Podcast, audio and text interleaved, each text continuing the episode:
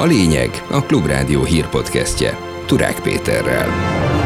Nem tárgyalja sürgősséggel a parlament a státusztörvényt, az oktatási mozgalmak ugyanakkor továbbra is tüntetésre készülnek. Mindenféleképpen szeretnénk, hogy egy véleménynyilvánítás lehetséges legyen parlament előtt is lehetőleg. A mezőgazdaság számára kedvező időjárás ellenére is veszteségesek lesznek idén a termelők, és árcsökkenés sem lesz, mondja a szakértő. És ami meg mindig nyitott, az a zöldséggyümölcs. Itt nagyobb részt további árnövekedéssel kell szembenézni. 86 éves korában meghalt Silvio Berlusconi. Allora, signori, questo Matteo Salvini, l'unico leader che vero che c'è in Italia. Az elmúlt hetinél szárazabb és naposabb idő várható a hét első felében.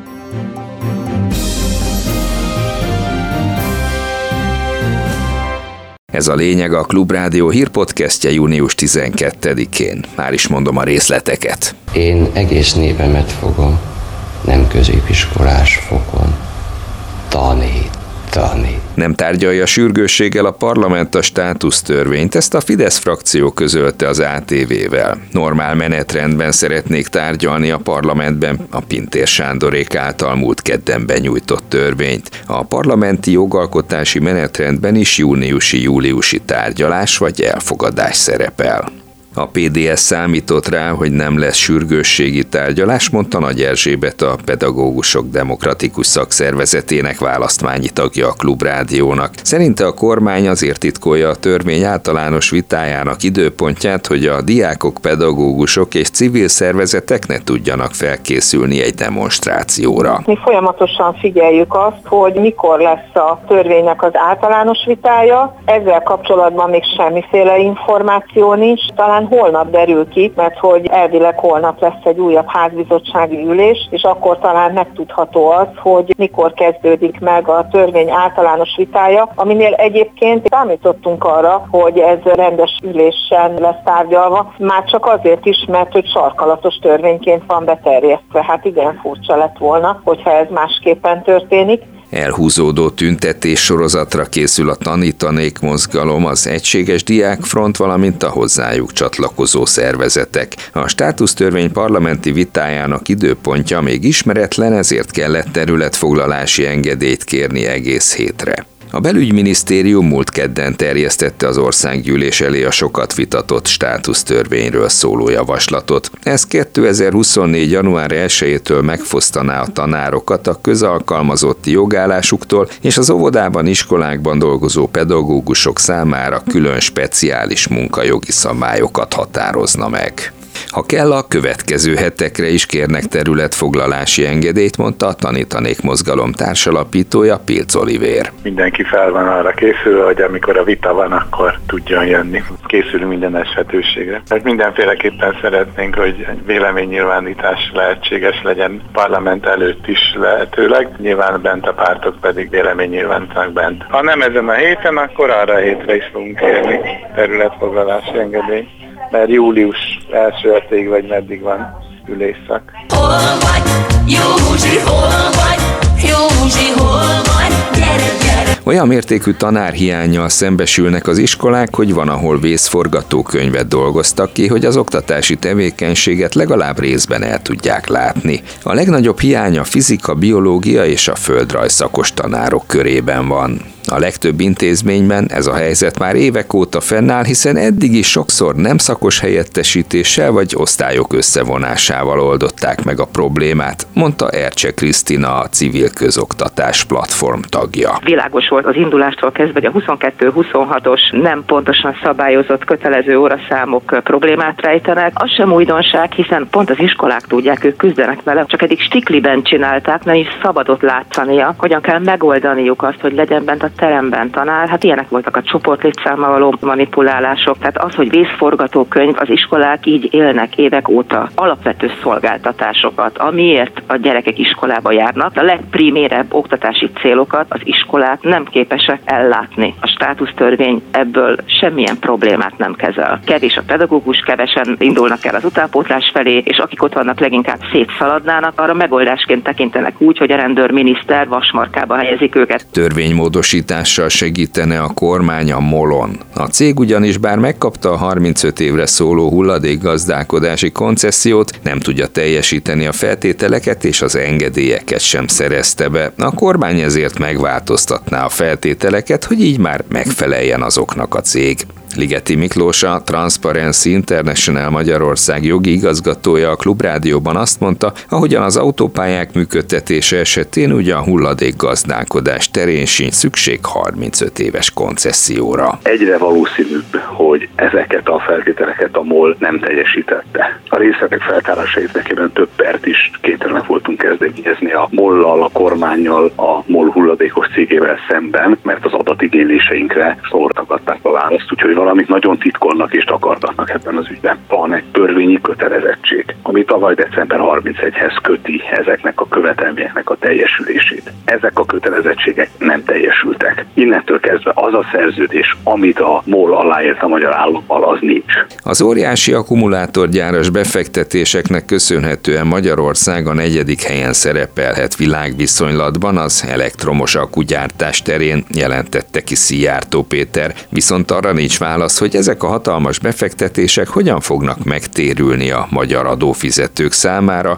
hiszen a működésükhöz egy energetikai, víz- és közlekedési infrastruktúrát is meg kell teremteni. Erre hívta fel a figyelmet Györfi Dóra, a Budapesti Corvinus Egyetem tanára. Ezek alacsony hozzáadott értékű rendkívül környezetterhelő gyárak, és a keleti gazdaságpolitikai fordulat megjelenítői, tehát kínai tőkéből, kínai technológiával, kínai nyersanyagokkal, orosz energiával, illetve hát vendégmunkás forrásokkal fogunk akkumulátorokat előállítani Magyarországon, és igazából Magyarországon a helyszín van, meg a víz. Gázerőművek kapcsán ez a legdrágább módszere az elektromos áram előállításának, de hát láttuk az elmúlt években, hogy a gázára jelentősen emelkedhet, és hát amikor felépítik majd ezeket a gázerőműveket, egyáltalán nem tudjuk, hogy a titkos szerződésekben milyen árat javasoltak vagy adnak a, a kínaiaknak, úgyhogy azért sem tudunk megtérülést, mert hogy valószínűleg nem fogjuk tudni azt, hogy az energiaárak azok milyenek lesznek ezeknek a gyáraknak a számára. A mezőgazdaság számára kedvező időjárás ellenére is veszteségesek lesznek idén a termelők, állította a Klubrádióban a mezőgazdasági szövetkezők és termelők országos szövetségének főtitkár helyettese.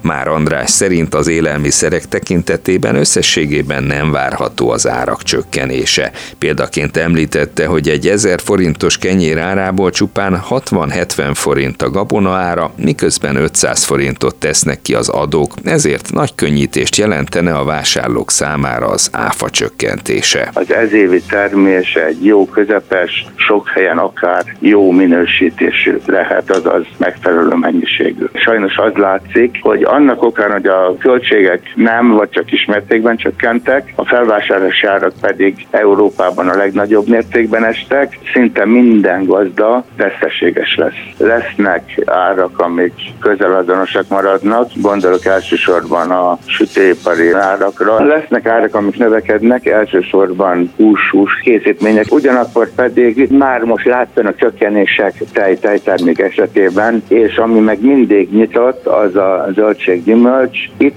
nagyobb részt további árnövekedéssel kell szembenézni. Ez a lényeg a Klubrádió hírpodcastje. Sok a kérdés a Magyarországra szállított 11 hadifogoly ügye körül, noha maga a tény, hogy ide szállították őket, jogi szempontból nem kifogásolható. Latman Tamás nemzetközi jogász a Klubrádióban azt mondta, az ügy részletei folyamatosan változnak, így nehéz pontosan megítélni, mennyire jogszerű, ami történik. Ami viszont biztos, ha szabadon engednék a hadifoglyokat, ahogy erre Semjén Zsolt utalt, az alapvetően változtatná meg a jogi helyzetet. Két lehetőség van a Genfi Egyezmény és a nemzetközi hadijognak a rendszerében az átadásra. Az egyik az, amikor ez ilyen ideiglenes jellegű, ugye ezt hívhatjuk úgy, hogy megőrzésre átadás. A másik pedig, amikor valahol az az ambíció, hogy ezek az emberek a szolgálatból is megszabadulhassanak. Tehát ezek a ukrán katonák, akik orosz hadifogságba kerültek, utána Magyarországon már ténylegesen szabad emberként tudjanak létezni. Ez a kettes verzió. Tehát tényleg az a cél, hogy ezek az emberek Magyarországon ezeket elengedjék, és ahogy Semmilyen Zsolt fogalmazott, ők mostantól szabad emberek lesznek, na az már egy olyan jogi helyzetet teremt, amiben már Ukrajna hozzájárulására bizony szükség van valamilyen formában.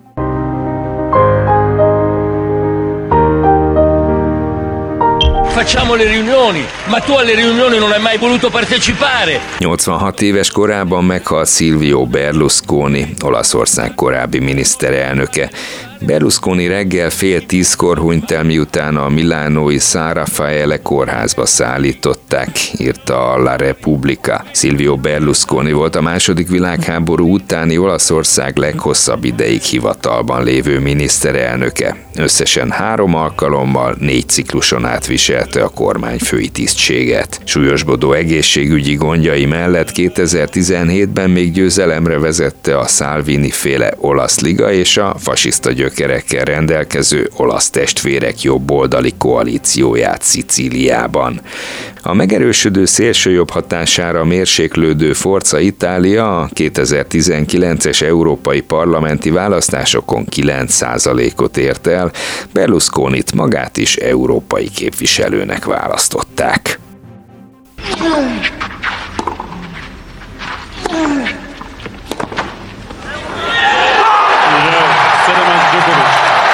És ebben a pillanatban eldőlt, hogy ki minden idők legjobb férfi teniszezője, és ebben gyakorlatilag a teljes nemzetközi sajtó egyetért. Mindezt Novák Djokovic azzal érdemelte ki, hogy a párizsi Roland Garros döntőjében az imént hallott labdamenetben győzött a norvég Kasper Rüd ellen, ezzel elhódította pályafutása 23. Grand Slam trófeáját vasárnap. Utóbbi világrekord, hiszen a spanyol Rafael Nadárnak idézőjelben csak 22 Grand Grand Slam győzelme van. Mondjuk a nőknél Serena Williams szintén 23 Grand Slam serleggel vonult vissza, a csúcsot pedig az Ausztrál Margaret Court tartja 24 diadallal. Wimbledonban azonban ezt a rekordot is elérheti Djokovic.